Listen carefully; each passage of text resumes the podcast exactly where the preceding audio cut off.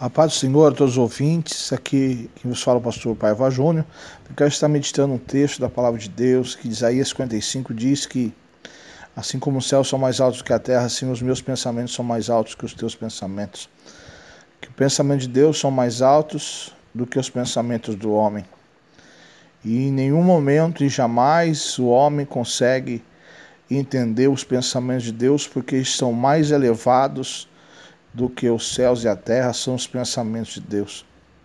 Muitas vezes queremos que Deus pense como nós, mas como medíocres somos quando queremos que Deus pense como um homem carnal, um homem mortal.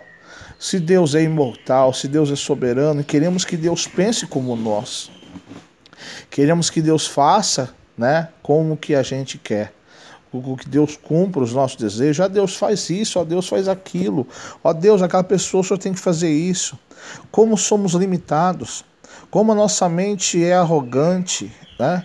Como nós somos soberbos em querer que Deus faça aquilo que queremos. Como se Deus fosse um brinquedo nosso, ou fosse um, um cachorro, um, um animal de estimação nosso, ou que Deus fosse um empregado.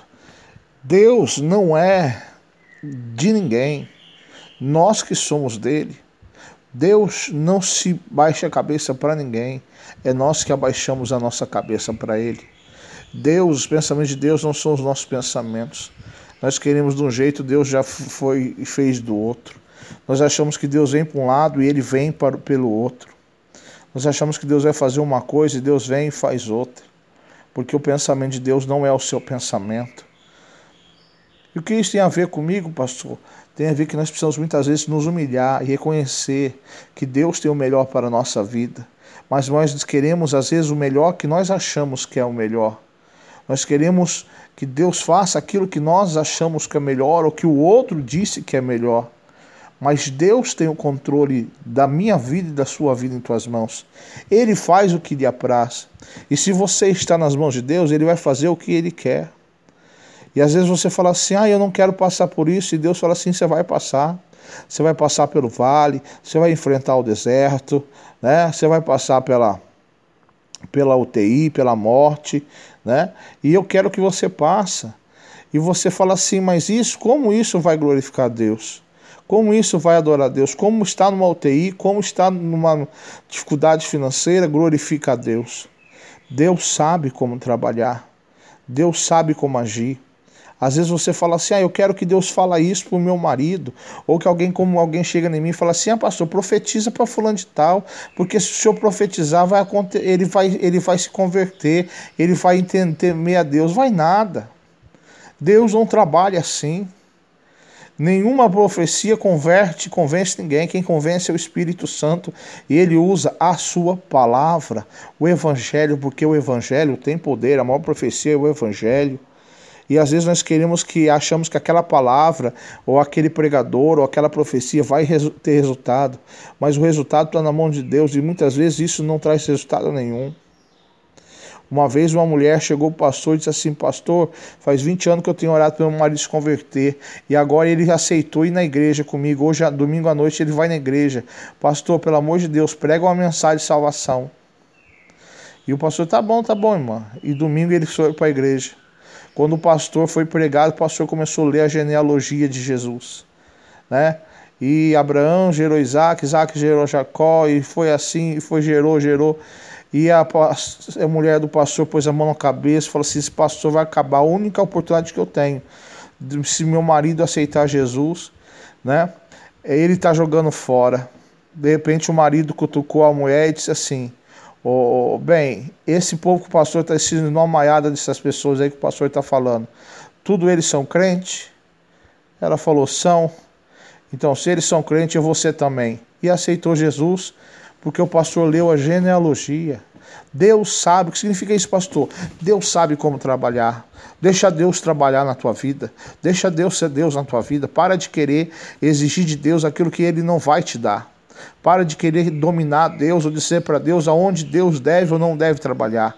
Entrega na mão de Deus e deixa Ele trabalhar. A Bíblia diz no Salmo 37: entrega o teu caminho ao Senhor, confia nele, tudo mais Ele fará. Entrega e confia. Ele vai dar o melhor trabalho, ele vai dar a melhor empresa, ele vai dar o melhor serviço para você. Confia. Você enxerga até a moita, Deus enxerga além da moita. Um dia o sonho do pastor era ter um carro vermelho. Aquele carro novo, lindo, vermelho, e ele queria aquele carro vermelho daquela marca, e era, e era vermelho e orou, e jejuou, e clamou, e lutou, e trabalhou. De repente apareceu para ele o mesmo carro que queria, a mesma marca, só que preto.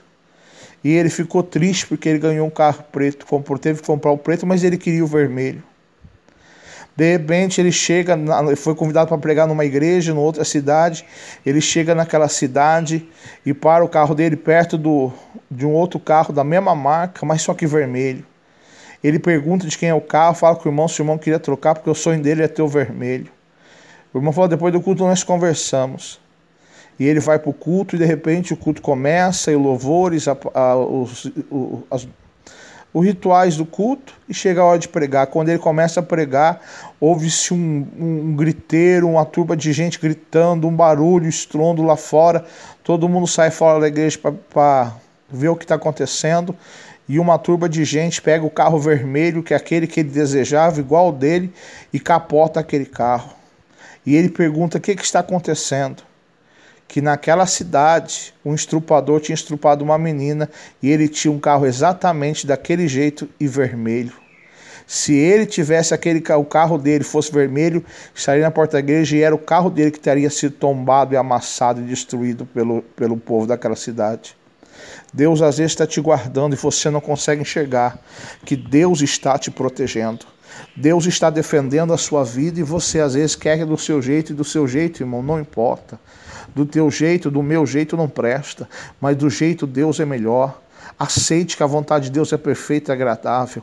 Aceite o tratar e o cuidar de Deus pela sua vida. Se entrega.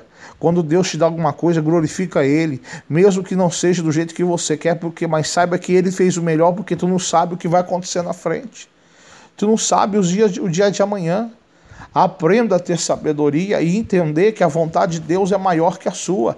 A vontade de Deus é perfeita, o pensamento dele é maior, é mais alto. E ele enxerga o futuro. Deus é dono do futuro.